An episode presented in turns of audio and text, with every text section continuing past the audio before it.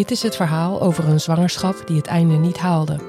Over wat er gebeurt als je baby zo vroeg wordt geboren dat ze zonder hulp van artsen niet zal overleven.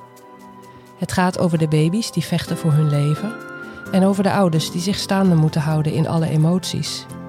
Over verwachtingen die niet uitkomen en over de periode erna. Podcast Prematuur gaat over de helden van het eerste uur. Ik ben Vanessa. Welkom bij Podcast Prematuur.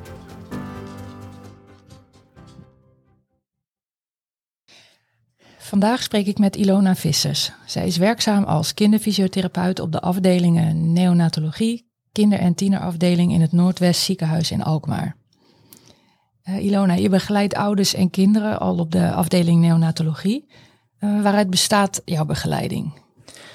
Nou, als ouders uh, bij ons in het ziekenhuis komen, hebben ze vaak al een week of meerdere weken erop zitten in de academie. Dus als ze binnenkomen, dan uh, stellen we ons uh, eerst voor. Sommigen weten helemaal niet uh, dat ze kindervisio krijgen. Mm-hmm. Dus dan leggen we uit een beetje hè, wat we doen. We kijken vooral naar de ontwikkeling van de kinderen. En wat we eigenlijk in Alkmaar ook doen, is dat we ook nog kijken naar de vorm van het hoofd. dat is echt. dat is. Um, uh, niks medisch, zeg maar, maar meer uh, om die kindjes een mooi rond bolletje te geven eigenlijk. Dus we maken we mooie ringetjes uh, mm. als ze een beetje op hun rug kunnen liggen. Dus dat leggen we uit en we leggen uit een beetje het vervolgtraject. dat we ze blijven terugzien op het follow-up spreekuur. En dat ze daar als ze naar huis gaan topfysio kunnen krijgen en wat dat dan is. Dus daar beginnen we eigenlijk mee. Ja, en dan is het eigenlijk vooral als ze nog heel uh, klein zijn, de eerste weken, vooral kijken wat ze doen. Als ze een wakker moment hebben van hé, hey, uh, hoe bewegen ze? Mm-hmm. Uh, laten ze veel variaties zien. Dus laten ze heel veel verschillende bewegingen zien. Of juist heel veel dezelfde bewegingen. Hè? Dan maak je eigenlijk wat meer zorgen over. Uh, en je kijkt ook van uh, hoe gaan ze met uh, te veel prikkels om? Hebben ze heel veel stresssignalen? Of kunnen ze eigenlijk best wel al wat dingen over zich heen laten komen? Dus dat is eigenlijk in het eerste stuk het belangrijkste waar wij naar kijken. Mm-hmm. Wat, voor, wat voor advies kan je geven? Of hoe kan je inspelen op wat je ziet? Nou, dat gaat vaak uh, in combinatie uh, met de verpleegkundige en met de pedagogisch medewerker. Mm. Zijn we eigenlijk echt wel een, uh, een team, zeg maar.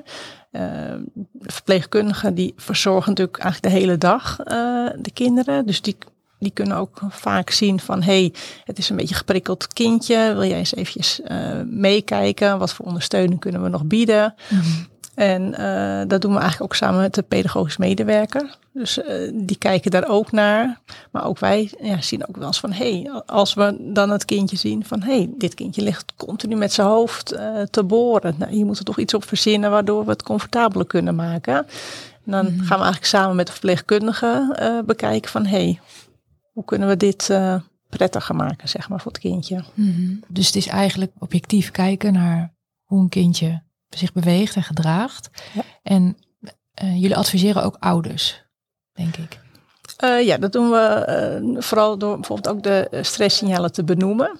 Want je, je, hoort bijvoorbeeld vaak van, oh kijk, kindje, oh, kindje is, vaak, is, is vast moe, want het is aan het gapen. Maar gapen is bijvoorbeeld ook een stresssignaal. Dus dan kan je ook weer uitleggen, uh, ja, wat voor stresssignalen heb je eigenlijk allemaal. En het is wel heel goed als je ze herkent. Want ja, je kan natuurlijk niet altijd iets doen aan uh, stressmomenten. Ik een kindje moet uh, voeding krijgen, moet een uh, zonnewissel krijgen, moet verschoond worden. Hmm. Ja, daar kan, dat moet gebeuren, maar je kan wel uitleggen van ja, hoe kan je goed begrenzen en hoe kan je het kindje ja, zorgen dat hij minder last heeft van, de, van de stress, zeg maar. Mhm. En kan je nog meer stresssignalen noemen en wat je dan kan doen? Uh, nou, je hebt bijvoorbeeld, nou, gapen is eigenlijk een die heel vaak voorkomt. Uh, dan heb je uh, hikken, dat komt eigenlijk ook vaak voor. Maar wat wij natuurlijk ook motorisch veel zien, is het uitstrekken van de handen. Echt handen helemaal wijd of juist in een vuistje. Mhm. Maar ook het helemaal opstrekken naar achter. Dat is echt, echt een hoepeltje worden. Mm. ja, saturatiedalingen, verkleuringen van de huid. nou, en als het heel erg is huilen, zeg maar, dan ben je al best wel ver, zeg maar. Mm. En ja, we zorgen er dus voor dat ze ehm, ontspannen kunnen liggen door een mooi nestje te bouwen. Uh, soms doen we wat extra's bij het hoofdje. Als heel veel strekken met het hoofdje. Om te kijken of we toch wat meer buiging in het hoofdje kunnen krijgen. Dan lig je wat uh, meer ontspannen. De beentjes wat hoger kunnen leggen. Um, maken soms ook een schemaatje van hey, misschien moet het kindje wat vaker op de zij liggen. Uh, hè, mm. Als ze wat meer al naar hun rug toe kunnen, maar dat het nog te veel is. Mm. En dat doen we dan weer samen met de pedagogische medewerker. Mm. En jullie werken vanuit ontwikkelingsgerichte zorg. Kan je daar iets meer over vertellen? Uh, ja, dat is eigenlijk sinds een, uh, paar jaar. Het is eigenlijk een uh, uitloper van een NITCAP hè, die je in de academie hebt.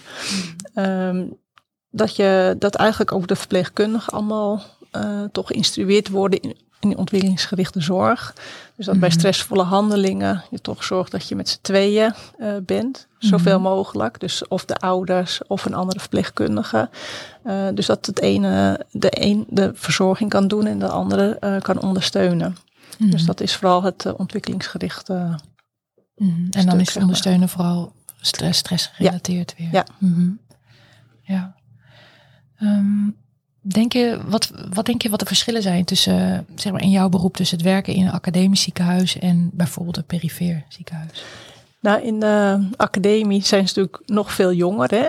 bij ons komen ze 30, 31 weken komen ze naar ons toe. Hmm. Dan zijn ze natuurlijk nog veel jonger. Dus ik denk dat je daar ook wel meer heftige situaties meemaakt. Van hè, overlijden van kindjes. Hmm. Maar ook dat je nog wel minder kan doen. Want in de academie is denk ik, hè, wat ik ooit wel heb gezien, zijn ze echt nog heel klein en dan is het echt stand overleven.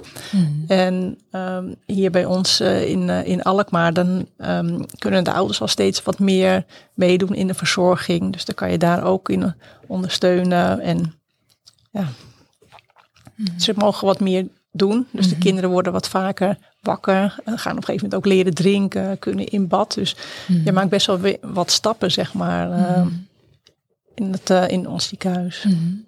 En maak je ook wel heftige dingen mee? Ja, je maakt ook wel heftige dingen mee. Kindjes mm uh, die uh, toch ziek worden. Mm Die misschien toch een, een sepsis krijgen. Ja, die een nek krijgen. Dus een, een darmprobleem. Waardoor ze echt in korte tijd echt heel slecht kunnen worden. En dan toch weer overgeplaatst worden naar de academie. Mm. Ja, het gebeurt ook wel eens dat er een kindje overlijdt inderdaad. Gelukkig niet zo vaak. Maar Mm. Ja, dat is wel heftig natuurlijk. Mm-hmm. Ja. Um, en veel ouders die ik spreek, die, um, die dan beginnen zeg maar met uh, op een NICU in een academisch ziekenhuis en dan worden overgeplaatst zeg maar het kindje naar een perifeer. En ze vinden de overgang vaak echt wel heel heftig. Ja. Um, wat, wat merk jij daarvan? Dat horen we ook terug inderdaad, mm. wel van ouders. Ze hebben natuurlijk in de academie uh, lijken er ook meer verpleegkundigen te zijn. En, um, en hier is het, uh, uh, ja, min, lijkt er, nou, de zorg is natuurlijk net zo goed, maar uh, ze hebben minder zorg soms ook al nodig, zeg maar. Mm -hmm. ja, dus dat is wel een overgang. Ze mogen ook meer doen, de ouders. En mm. ja, minder verpleegkundigen, denk ik, op de vloer ook. Mm. Dat dat groot verschil is. Dus, dus het klinkt een beetje als het vergt gewoon meer aanpassing zeg maar, in het hoofd van ouders. Ze moeten zelf heel erg wennen aan het feit dat een kindje eigenlijk zover is dat ze al minder zorg nodig hebben. Dat, maar ik denk ook weer verandering. Want je bent net gewend aan een ziekenhuis. Je mhm. weet net hoe het daar allemaal werkt. Uh, je, je weet het dagprogramma van een ziekenhuis. Uh, je kent de verpleegkundige. Mhm. Je bouwt daar al een band op, ook met je verpleegkundige en met je artsen. Nou, dan ga je naar het volgende ziekenhuis en dan moet je eigenlijk weer helemaal opnieuw beginnen. Mhm. Dus ik denk dat dat ook wel weer scheelt. Weer kijken van hoe zijn de mensen. Hoe is het programma hier? Ja. Denk je dat er voldoende wordt geluisterd naar de ouders? Dat hoop ik wel. Ja. Denk je dat de ouders dat, dat denken? Nou, weet je, er zijn altijd dingen wat, weet je, qua communicatie kan natuurlijk altijd wel iets niet goed gaan. En ik denk, als je, je bent in zo'n periode, als je zoiets heftigs meemaakt als een, eh, zo'n prema, zo'n prematuur kindje, zeg maar, Mhm. dat alles wel veel harder binnenkomt, zeg maar. Dus als er een foutje wordt gemaakt, dat dat echt wel, ja, daar maak je volgens mij gelijk grotere zorgen om. En Mhm. wat logisch is, denk Mhm. ik. Ja. Mhm. Ehm, als kinderen ontslagen worden uit het ziekenhuis, dan neemt vaak een topkinderfysiotherapeut het stokje over en dan zie jij de kinderen weer op de follow-up. Hè? Ja, klopt. Wat doe jij tijdens een follow-up en waar kijk je precies naar? Nou, de follow-up is bij ons samen met de verpleegkundige en de neonatoloog.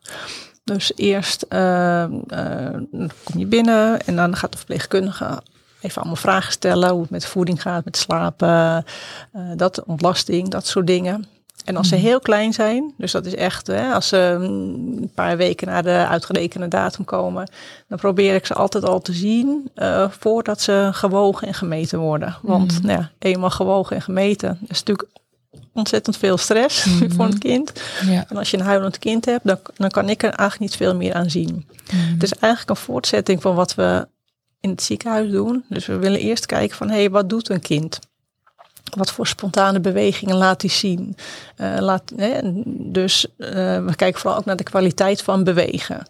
Eh, en daarnaast ook van, doen ze al wat ze zouden moeten kunnen op deze leeftijd? Dus je kijkt naar de, de kwaliteit, dat is eigenlijk het belangrijkste. Maar ook van, naar de kwantiteit van, doen ze al wat ze doen?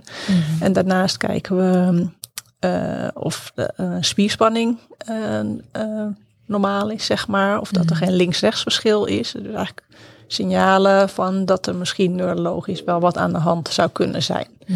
Ehm, als kinderen het eigenlijk de hele opname heel goed hebben gedaan, hè, dus dat ze eigenlijk altijd mooie bewegingen hebben laten zien, eh, ben je daar wel minder bang voor, zeg maar. Maar soms heb je ook een kindje dat je denkt van tijdens de opname, van nou, ik ben niet helemaal tevreden met wat ik zie, maar dan nog kan een kind wel gewoon weer beter worden. Dus die hou je dan gewoon extra in de gaten. Dus je kijkt vooral naar wat ze doen en hoe ze het doen. Mm. En wordt dat ook gelijk benoemd?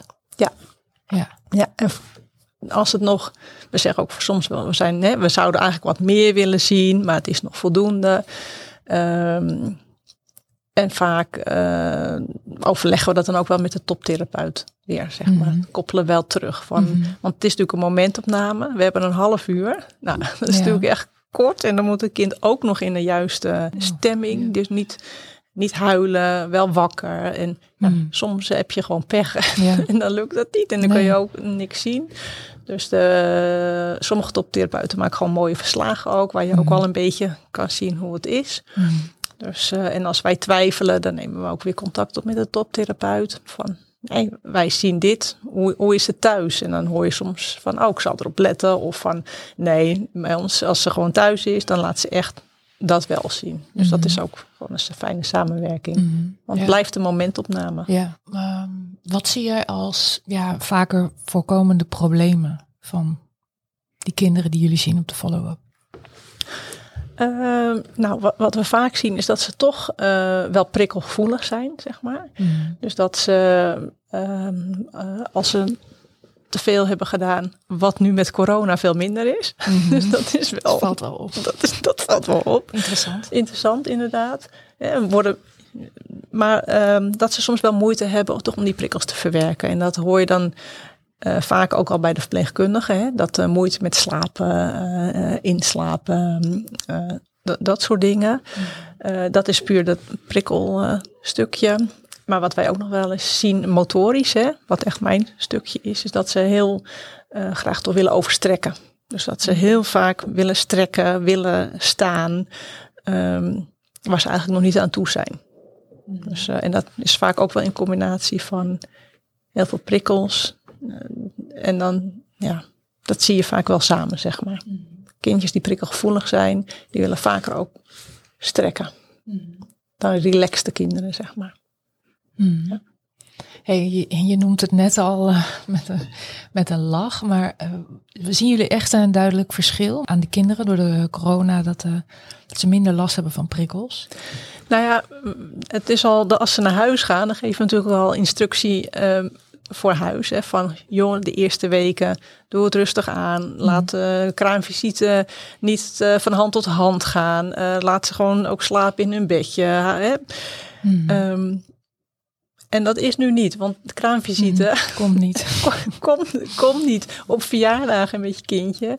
Uh, Ja. Ga je niet. Dus het, Ja. is al, het is al veel makkelijker, zeg maar, om die uh, rust in te bouwen, zeg maar. Ja, Het is ook wel ongezellig, maar het is ook. ongezellig, maar... Maar voor, ja, voor prikkels is het wel. Uh, Hmm. Ja. Hey, en je zei net over strekken. Kinderen dan uh, willen graag over en dan gaan ze staan, terwijl ze het eigenlijk nog niet. Maar jullie zien ze dus uh, de eerste keer kort na de uitgerekende datum. ja, ongeveer zes weken na ontslag. Ja, dus dat is meestal zo zeg Ja. als ze zes weken zijn ongeveer. Ja. Ja, en dan weer na zes weken. En dan na drie maanden ongeveer. Oké. Dan na zes maanden. Net hoe het gaat ook. Soms als we niet helemaal tevreden zijn. Dat ik denk van, dan willen ze iets eerder zien bijvoorbeeld. Mhm. En soms met, uh, met uh, negen maanden gaan ze al zo goed. Dat we zeggen, nou kom nu maar over een half jaar terug. Mhm. Ja. Zijn er veel kindjes die op tijd gewoon, uh, gewoon volgens de curve gaan staan? Bijvoorbeeld echt in hun ontwikkeling gewoon gelijk lopen? Nou, wa- wat, wat ik maar zelf doe, is dat echt de kinderen die voor 32 weken geboren zijn, uh, dat we die wel echt op de premature curve zetten. Want het is eigenlijk niet eerlijk als je die gaat vergelijken uh, met kinderen die gewoon uh, op tijd zijn geboren, zeg maar. Maar ze vallen de meestal gewoon echt wel gewoon prima binnen de curve. In ieder geval binnen de premature curve, zeg maar. Ja, en als je ze dan ook nog op een gewone curve zou zetten, dan is de meeste vallen daar ook nog wel binnen, zeg maar. Maar het is eerlijker om echt op de premature curve te zitten. Ja. ja, en dat heeft natuurlijk ook alles te maken met corrigeren van de leeftijd. Ja, en, uh, tot twee jaar doen we dat. Ja, want denk je dat dat, het, dat, dat voldoende tijd is? Motorisch de... gezien wel. Ja? Ja, ja van uh, motorisch gezien is dat echt wel, uh, ja, kan je dat wel zeggen. En de kinderen die langer nodig hebben, die eigenlijk nog langer gecorrigeerd zouden moeten blijven, die, is dat een indicatie voor dat er misschien iets meer aan de hand is?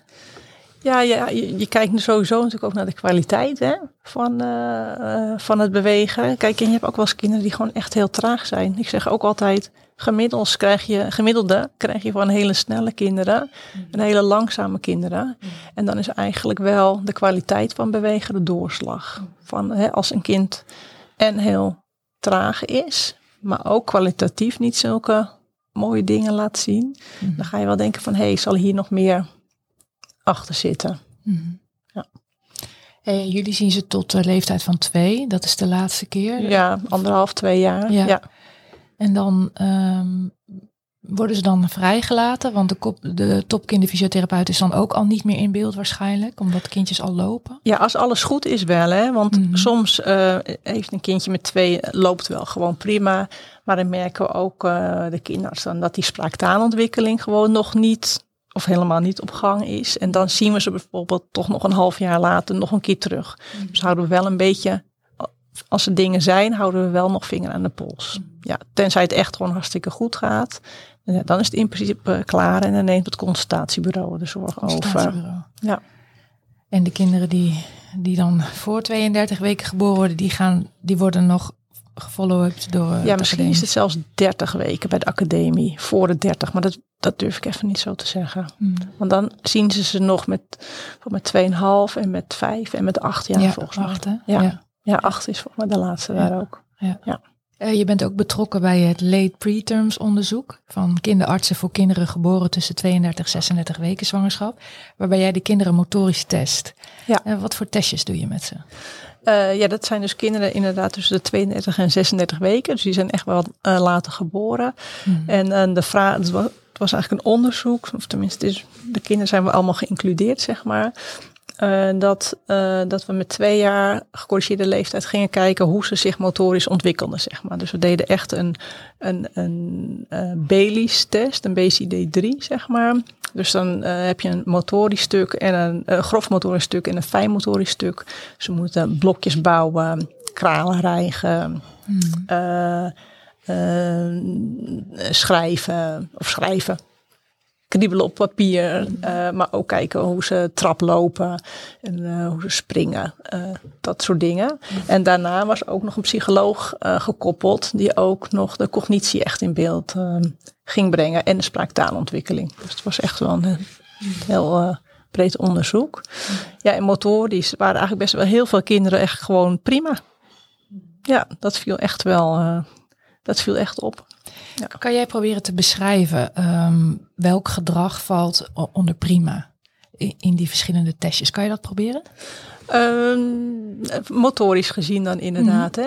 Eh, nou, dat een kindje toch wel eh, gewoon soepel beweegt. Ehm, ehm, eh, dat hij eh, een trap eh, opkomt eh, zonder heel veel steun te nemen. Dat hij al een beetje doorstapt bijvoorbeeld. Maar dat hij ook vlot gewoon een, ehm, een toren kan bouwen van blokken. En dat hij ook soms al, dat hij eigenlijk wel het taakje ook al af kan maken. Natuurlijk een stukje aandacht. Dat is natuurlijk ook belangrijk. Sommige kinderen die bouwen twee blokjes en dan willen ze alweer van schoot af om wat anders te doen. Dus ja, maar ook, dat zagen we ook dus met twee jaar dat best wel kinderen al best wel taakgericht kunnen zijn, zeg maar. Best wel echt een opdrachtje af kunnen maken. Mijn zoontje moest ook kralen rijgen. Met een bal spelen en inderdaad een Ja. trap op en aflopen. En ehm nou moet ik zeggen, vooral toen hij aan tafel zat, hij was wel heel erg gefocust hè, op degene die de testjes afnam. Oké. En dan echt wel meer dan thuis. dus ik moest daar ook wel een beetje om lachen. Dat ik keek naast me. Ik denk, wie ben jij? Ja, maar dat is ook wel grappig, want eh, sommigen zeggen ouders ook van, eh, ja, maar dat doe ik thuis nog helemaal niet. Dus eh het is wel leuk, want dan zie je Mhm. ook van wat ze wel kunnen ook. Mm. Ja, Dus ik denk dat hij het goed heeft gedaan. ik denk het ook. Is er een bepaalde situatie jou bijgebleven? Ehm, ja, het zijn meer de verhalen ook dan, hè. Dus hoe, hoe een kindje eh, dan eh, geboren is, eh, toch thuis geboren en prematuur. Ja, dat soort, of op vakantie geboren. En dan lang nog eerst in het ziekenhuis in het buitenland moeten zijn. En dan naar Nederland is vervoerd. Ja, dat, dat zijn natuurlijk wel de verhalen die je bijblijft. Mhm. Maar ook van een kindje, van een van de tweeling die dan op wat latere leeftijd, of later, een paar weken oud, toch is overleden. ja. nog, zeg maar. Dus ja, ja, dat blijf je. Eigenlijk de heftige dingen blijf je natuurlijk het meest bij.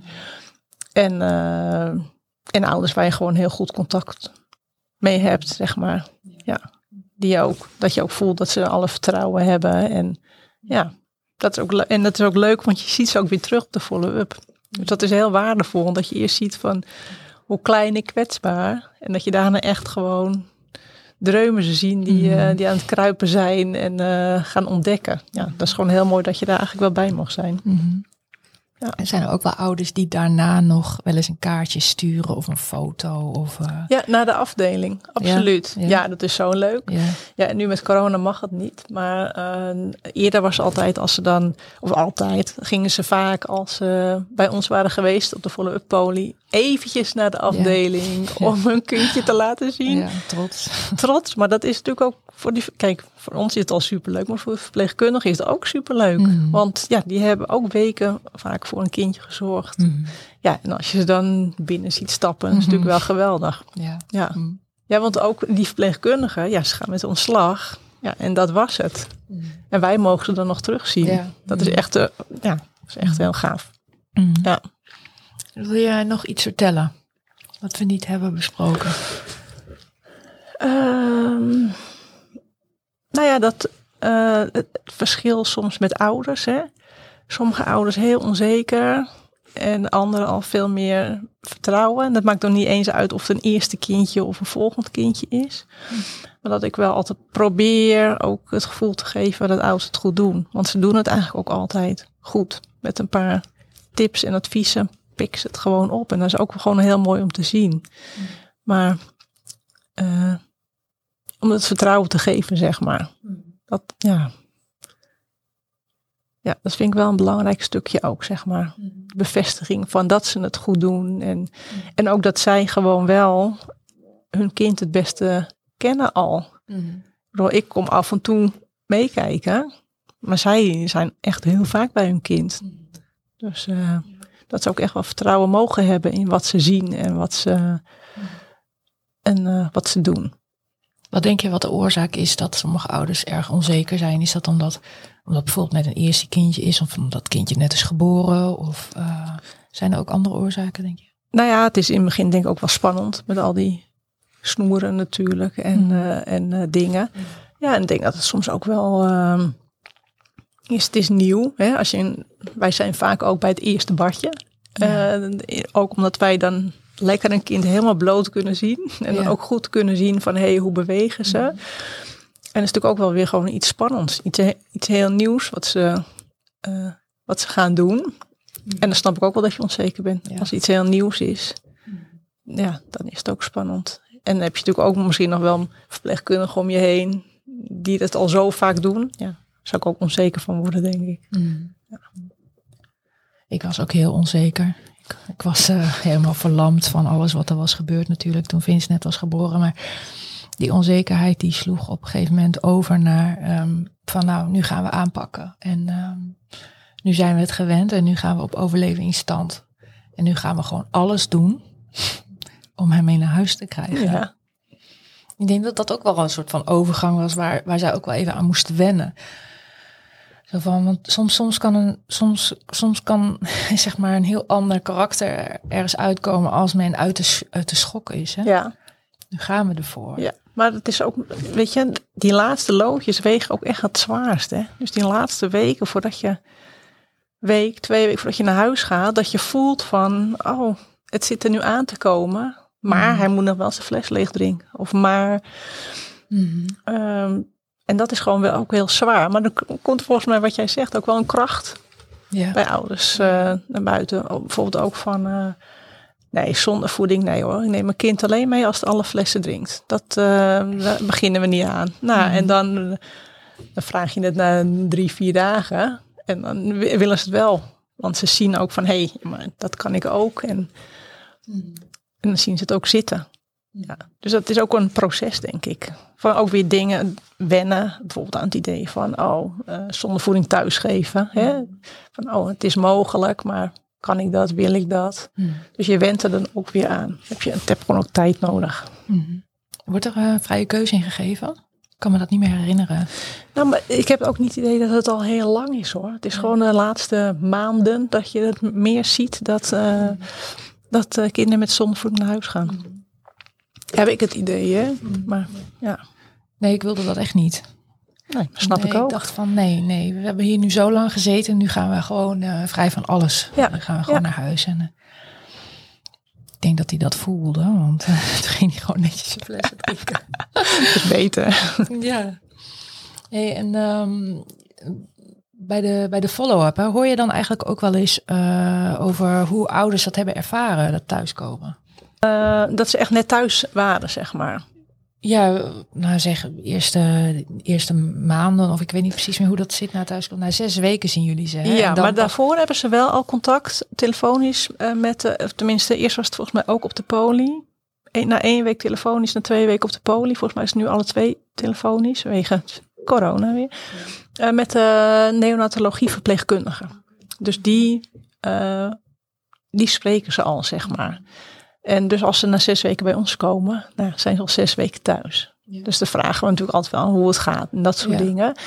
Maar de eerste weken, ja, dan hebben ze al contact met de mm. neoverpleegkundige. Maar is er even goed iets wat jou opvalt? Aan het antwoord vooral van de moeders meestal. Nou, meestal is het... Uh, ja, het is gewoon wel ook gewoon rustiger thuis, zeg maar. Mm. Voor hun. Mm. En soms ook wel heel zwaar ja, het wisselt gewoon een beetje, hmm. denk ik. Wat, uh... Want ik denk ook eh, vanaf, vanaf, uh, vanaf, vanaf jouw ziekenhuis, als ze naar huis gaan, hebben ze ook geen kraamzorg meer vaak. Hè? Nee, vaak niet. Ze moeten ze toch uh, gelijk helemaal zelf doen vanaf het begin. Ja, maar vaak doen ze het wel al in het ziekenhuis natuurlijk al bijna ja. alles zelf. Mm. Al gun je iemand eigenlijk wel lekker een kraamhulp thuis. Ja, maar goed, dan weet je, er is altijd verpleegkundige, er is altijd hulp. Ja. Maar dan ben je thuis en dan weet je, het is er niet. Nee, maar ze kunnen altijd bellen. Ja, ja. dat scheelt ook, ja. Dat scheelt echt. En dat wordt ook, volgens mij wordt het ook best wel gedaan hoor. Als er eh, vragen met voeding zijn. En we hebben natuurlijk ook die topfysio, waar we echt heel blij mee zijn. Die want komt dat ook is, gelijk, hè? die komt ook echt heel snel. Ja. Eigenlijk vaak al binnen een week. Dat Ja. ze voor de eerste kennismaking komen. En dat is natuurlijk wel een kinderfysio, maar wel met een aparte opleiding nog. Dus die Mhm. mag ook veel breder adviezen geven. En die kijkt ook nog veel breder. En ja, ik hoor ook wel eens van ouders van eigenlijk moet ieder kind een topfysio Ja. krijgen. Ja. Want dat is gewoon wel echt een Het is een cadeautje. soort coach. Het is een coach. Ja, Ja, het ja, is het echt is superleuk, weet je Ja. wel. En al je vragen, en als zij die het ook niet weten, nemen zij ook weer contact op met het ziekenhuis. Of, Mm. Ja, dus dat is wel een, eh, is echt wel mooi hoor. Mm. Ja. Tot slot, wat zou je ouders van prematuren willen meegeven? Dat ze het echt altijd hartstikke goed doen. Ze doen het echt, weet je wel, de liefde voor een kindje en ja, ze doen het gewoon echt goed. Ze mogen Mm. daar best wat eh, meer vertrouwen in hebben. Mm. Ja. Mooi. Ja. Dankjewel. Ik kon me helemaal niet herinneren dat er een kindervisio bij Vince meekeek toen hij op de NICU lag. Het klopt wel wat Ilona zegt. Ze had ook weinig kunnen doen voor hem, want Vince heeft al die tijd op standje overleven gestaan. Ilona werkt met haar collega's op de neonatologie vanuit de ontwikkelingsgerichte zorg. Onderdeel daarvan is dat verzorgingsmomenten door twee personen worden gedaan. Eén verzorgt en de ander ondersteunt. Gewoon door middel van handoplegging eigenlijk. Ik weet nog dat ik instinctief Vince wilde aaien of strelen over zijn koppie, maar dat dat nou juist te onrustig voor hem was. Beter was het om mijn hand, of zo klein als hij in het begin was, twee vingers lichtjes op zijn hoofdje te laten rusten. Hem zo min mogelijk blootstellen aan prikkels, dat was eigenlijk de boodschap. Supergoed natuurlijk en 100% te begrijpen, alles voor zijn herstel. Maar het heeft nog lang in mijn systeem gezeten. Ook nog lang nadat we al thuis waren. Dat zat hem in de kleinste dingen. Hem bijvoorbeeld niet continu in de box, uit de box halen, niet van hand tot hand laten gaan. S'avonds als ik zelf naar bed ging, niet het licht in de gang aandoen. Tanden poetsen in het donker, de wc niet doorspoelen. Eigenlijk sloeg het een beetje de andere kant op. Zo erg dat ik mezelf drie keer afvroeg of hij wel een schone luier nodig had of een schone broek of zo. Niet te vaak aan en uitkleden. Dat ik hem niet te veel prikkels zou geven. Vince is nu bijna drie en ik kan me eindelijk laten gaan met mijn prikkels. Ik knuffel hem net iets te veel naar zijn zin en mijn kusjesaanval vindt hij maar gekkie, zoals hij het zegt. Hij krijgt twee keer per dag een schone outfit en soms drie keer. Hij gaat nu elke avond in bad en ik smeer hem elke avond lekker in. En 's ochtends springen we net zo lang op bed als wij zin in hebben.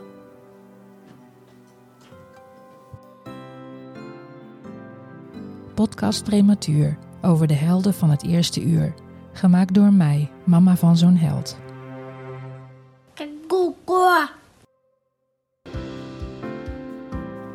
Leuk dat je hebt geluisterd naar deze podcast. Ik weet niet of je zelf moeder of vader bent van een prematuur of op een andere manier betrokken bent, maar heb je iets aan deze aflevering gehad, iets geleerd, iets herkend en denk je dat anderen het ook waardevol zullen vinden? Dan zou ik het heel erg waarderen als je het zou willen delen op social media, op Facebook, Instagram of LinkedIn, door een screenshot te maken van je telefoon en ons daarin te taggen. Overigens hebben we de website weer een stukje uitgebreid en kan je onder andere ook mijn blog lezen, die ik elke week bijhoud. Alvast bedankt en ik hoop dat je volgende week weer luistert naar een nieuwe aflevering van Podcast Prematuur.